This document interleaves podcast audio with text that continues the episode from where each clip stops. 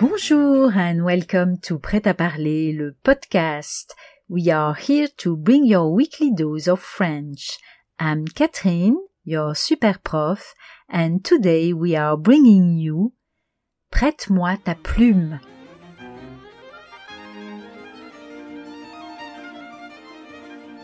Chères auditrices, chers auditeurs, en novembre dernier, je vous avais fait découvrir une nouvelle de Guy de Maupassant, La chevelure. Je reviens vous voir aujourd'hui avec un texte du même auteur que j'ai découvert il y a peu de temps. Il s'intitule Au printemps et a été écrit en 1881. L'histoire racontée ici se passe donc au printemps, et j'espère qu'elle vous surprendra et vous fera sourire autant que moi. C'est étonnant et plein d'humour. Je ne vous en dis pas plus. Savourez. Lorsque les premiers beaux jours arrivent, que la terre s'éveille et reverdit, que la tiédeur parfumée de l'air nous caresse la peau, entre dans la poitrine, semble pénétrer au cœur lui-même, il nous vient des désirs vagues de bonheurs indéfinis, des envies de courir, d'aller au hasard, de chercher aventure, de boire du printemps. L'hiver ayant été fort dur l'an dernier, ce besoin d'épanouissement fut, au mois de mai, comme une ivresse qui m'envahit, une poussée de sève débordante. Or, en m'éveillant un matin, j'aperçus par ma fenêtre, au-dessus des maisons voisines, la grande nappe bleue du ciel tout enflammée de soleil. Les serins accrochés aux fenêtres s'égosillaient. Les bonnes chantaient à tous les étages, une rumeur gaie montait de la rue, et je sortis, l'esprit en fête pour aller je ne sais où. Les gens qu'on rencontrait souriaient. Un souffle de bonheur flottait partout dans la lumière chaude du printemps revenu. On eût dit qu'il y avait sur les villes une brise d'amour répandue, et les jeunes femmes qui passaient en toilette du matin, portant dans les yeux comme une tendresse cachée et une grâce plus molle dans la démarche, m'emplissait le cœur de trouble. Sans savoir comment, sans savoir pourquoi, j'arrivai au bord de la Seine. Des bateaux à vapeur filaient vers Suresnes, et il me vint soudain une envie démesurée de courir à travers les bois. Le pont de la Mouche était couvert de passagers, car le premier soleil vous tire malgré vous du logis et tout le monde remue, va, vient, cause avec le voisin.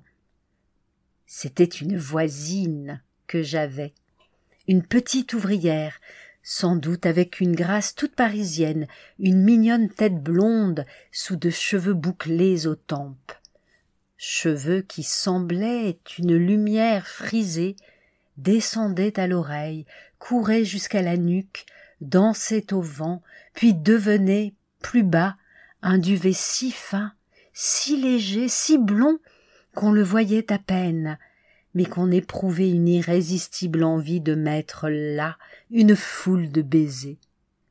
Sous l'insistance de mon regard, elle tourna la tête vers moi, puis baissa brusquement les yeux, tandis qu'un pli léger, comme un sourire prêt à naître, enfonçant un peu le coin de sa bouche, faisait apparaître aussi là ce fin duvet soyeux et pâle que le soleil dorait un peu. La rivière calme s'élargissait. Une paix chaude planait dans l'atmosphère, et un murmure de vie semblait emplir l'espace.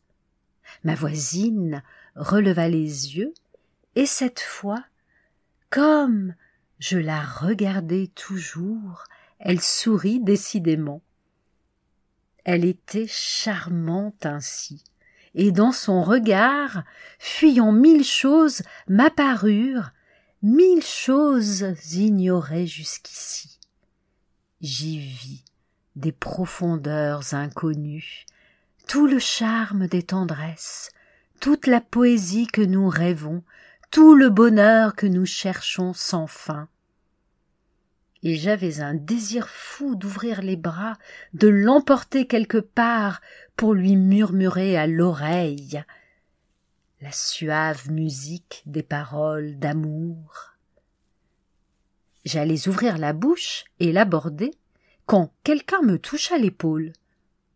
Je me retournai, surpris, et j'aperçus un homme d'aspect ordinaire, ni jeune ni vieux, qui me regardait d'un air triste. Je voudrais vous parler, dit-il. Je fis une grimace qu'il vit sans doute, car il ajouta. C'est important. Je me levai et le suivis à l'autre bout du bateau.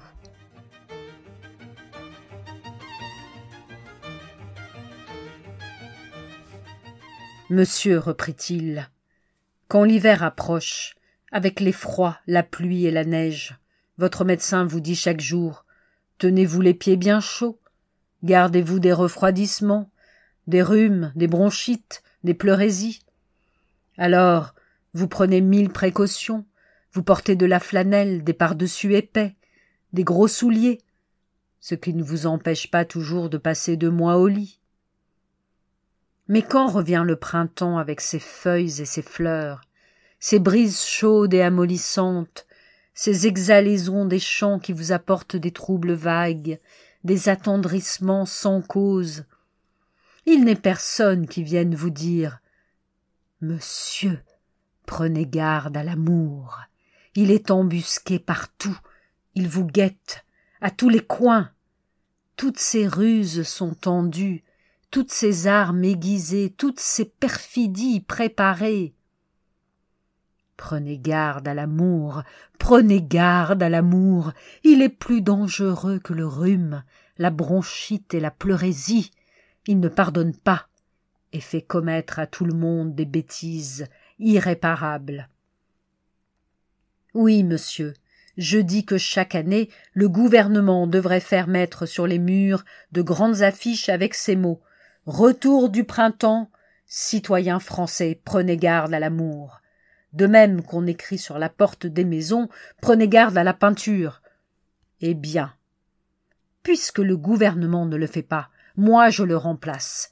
Et je vous dis, prenez garde à l'amour. Il est en train de vous pincer, et j'ai le devoir de vous prévenir, comme on prévient en Russie un passant dont le nez gèle. Je demeurai stupéfait devant cet étrange particulier, et, prenant un air digne. Enfin, monsieur, vous me paraissez vous mêler de ce qui ne vous regarde guère. Il fit un mouvement brusque et répondit.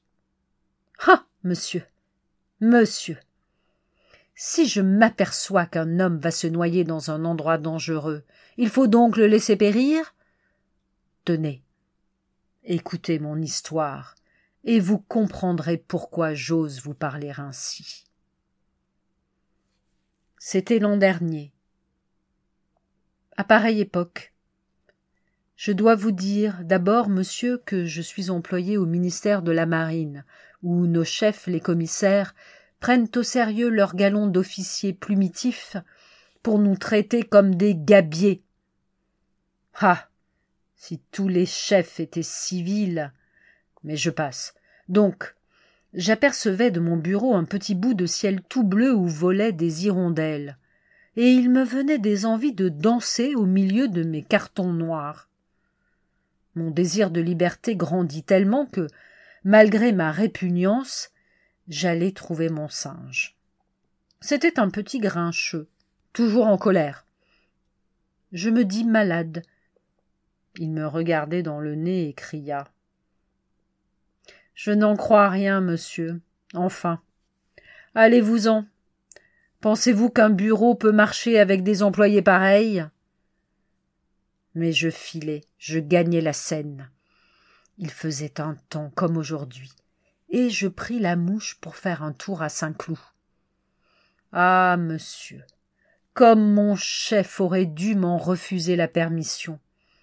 Il me sembla que je me dilatais sous le soleil. J'aimais tout, le bateau, la rivière, les arbres, les maisons, mes voisins, tout. J'avais envie d'embrasser quelque chose, n'importe quoi. C'était l'amour qui préparait son piège. Tout à coup, au Trocadéro, une jeune fille monta avec un petit paquet à la main, et elle s'assit en face de moi. Elle était jolie, oui, monsieur. Mais c'est étonnant comme les femmes vous semblent mieux quand il fait beau, au premier printemps. Elles ont un capiteux, un charme, un je ne sais quoi tout particulier. C'est absolument comme du vin qu'on boit après le fromage. Je la regardais, et elle aussi elle me regardait, mais seulement de temps en temps, comme la vôtre tout à l'heure. Enfin, à force de nous considérer, il me sembla que nous nous connaissions assez pour entamer conversation, et je lui parlai. Elle répondit. Elle était gentille comme tout, décidément. Elle me grisait, mon cher monsieur. À Saint-Cloud, elle descendit. Je la suivis. Elle allait livrer une commande. Quand elle reparut, le bateau venait de partir. Je me mis à marcher à côté d'elle, et la douceur de l'air nous arrachait des soupirs à tous les deux. Il ferait bien bon dans les bois, lui dis-je. Elle répondit.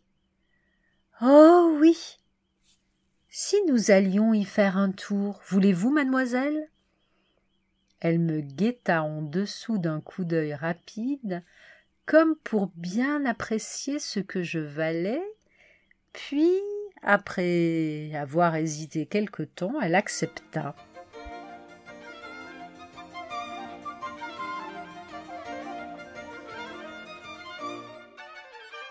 Et nous voilà côte à côte au milieu des arbres, sous le feuillage un peu grêle encore, l'herbe haute, drue, d'un vert luisant comme vernis, était inondée de soleil et pleine de petites bêtes qui saignent aussi, on entendait partout des chants d'oiseaux.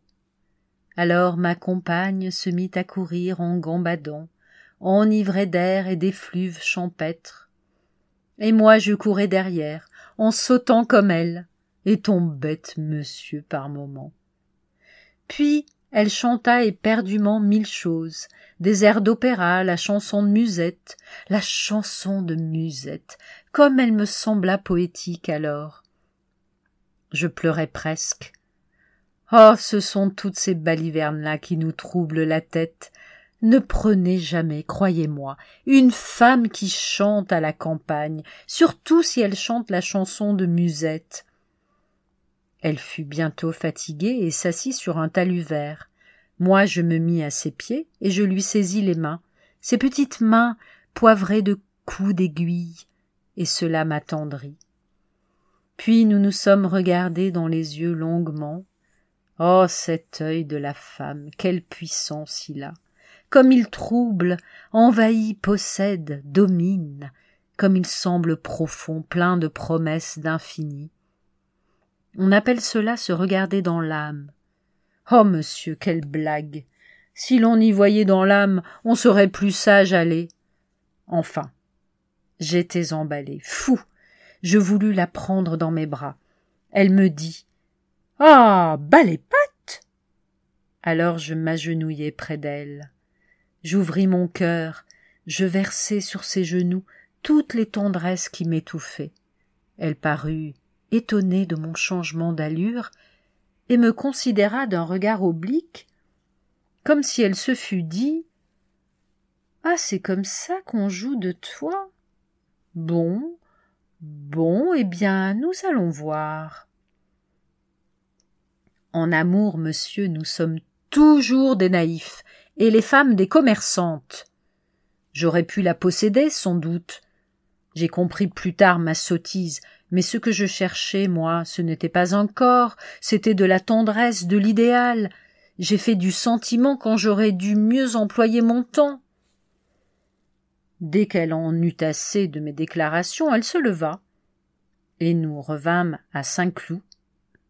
Je ne la quittai qu'à Paris. Elle avait l'air si triste depuis notre retour que je l'interrogeai. Elle répondit. Je pense que voilà des journées comme on n'en a pas beaucoup dans sa vie. Mon cœur battait à me défoncer la poitrine. Je la revis le dimanche suivant, et encore le dimanche après, et tous les autres dimanches. Je l'emmenai à Bougival, Saint-Germain, Maison Lafitte, Poissy, partout où se déroulent les amours de banlieue. La petite coquine à son tour me la faisait à la passion. Je perdis enfin tout à fait la tête, et trois mois après je l'épousai. Que voulez-vous, monsieur, on est employé, seul, sans famille, sans conseil, on se dit que la vie serait douce avec une femme, et on l'épouse, cette femme. Alors, elle vous injurie du matin au soir, ne comprend rien, ne sait rien, jacasse sans fin, chante à tue-tête la chanson de Musette. Oh, la chanson de Musette, quelle scie se bat avec le charbonnier, raconte à la concierge les intimités de son ménage, confie à la bonne du voisin tous les secrets de l'alcôve, débine son mari chez les fournisseurs, et à la tête farcie d'histoires si stupides, de croyances si idiotes, d'opinions si grotesques, de préjugés si prodigieux, que je pleure de découragement, monsieur, toutes les fois que je cause avec elle. Il se tut, un peu essoufflé et très ému. Je le regardai, pris de pitié pour ce pauvre diable naïf, et j'allais lui répondre quelque chose quand le bateau s'arrêta. On arrivait à Saint-Cloud. La petite femme qui m'avait troublé se leva pour descendre. Elle passa près de moi en me jetant un coup d'œil de côté, avec un sourire furtif, un de ces sourires qui vous affolent. Puis elle sauta sur le ponton.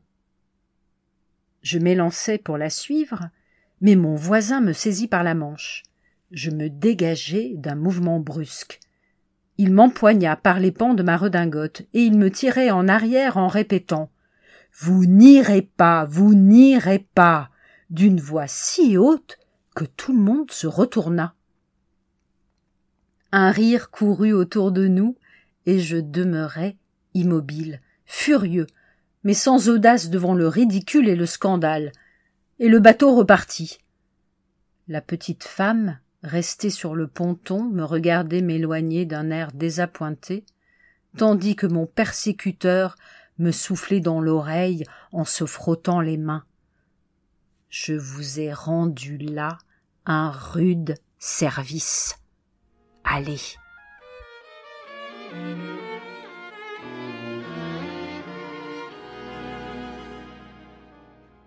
Merci beaucoup for listening to Prêt à parler, le podcast.